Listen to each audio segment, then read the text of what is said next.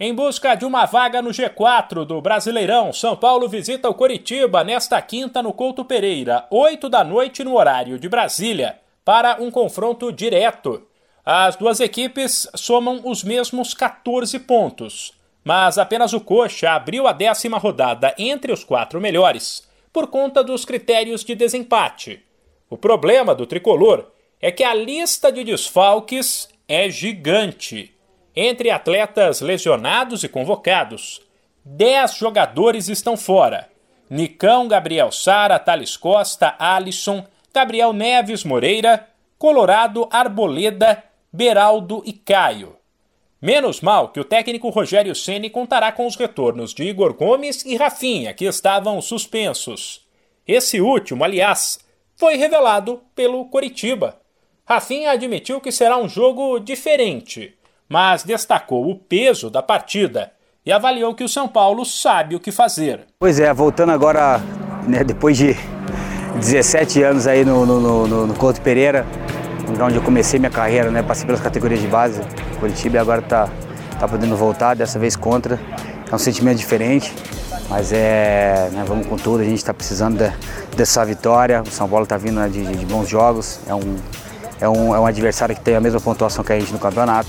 Então é um jogo muito importante para nós. Coritiba dentro de casa é uma equipe muito forte, né? Eu, eu, eu, eu, eu sei disso, já, já tive daquele lado e sei que é uma equipe dentro de casa muito forte, é um torcedor que apoia o tempo todo. É, mas a gente está tá, tá vacinado, a equipe está preparada e espero que a gente possa ir para lá fazer um, um, um grande jogo e voltar a, com a vitória, que é o que mais nós, nós queremos. Dos nove jogos disputados pelo São Paulo no Brasileirão, cinco terminaram empatados, o que impede o time de deslanchar. É verdade que o tricolor só perdeu uma vez, só que esse número pode ser enganoso. Por exemplo, se ao invés de cinco empates fossem três vitórias e duas derrotas, a equipe teria perdido mais, é verdade.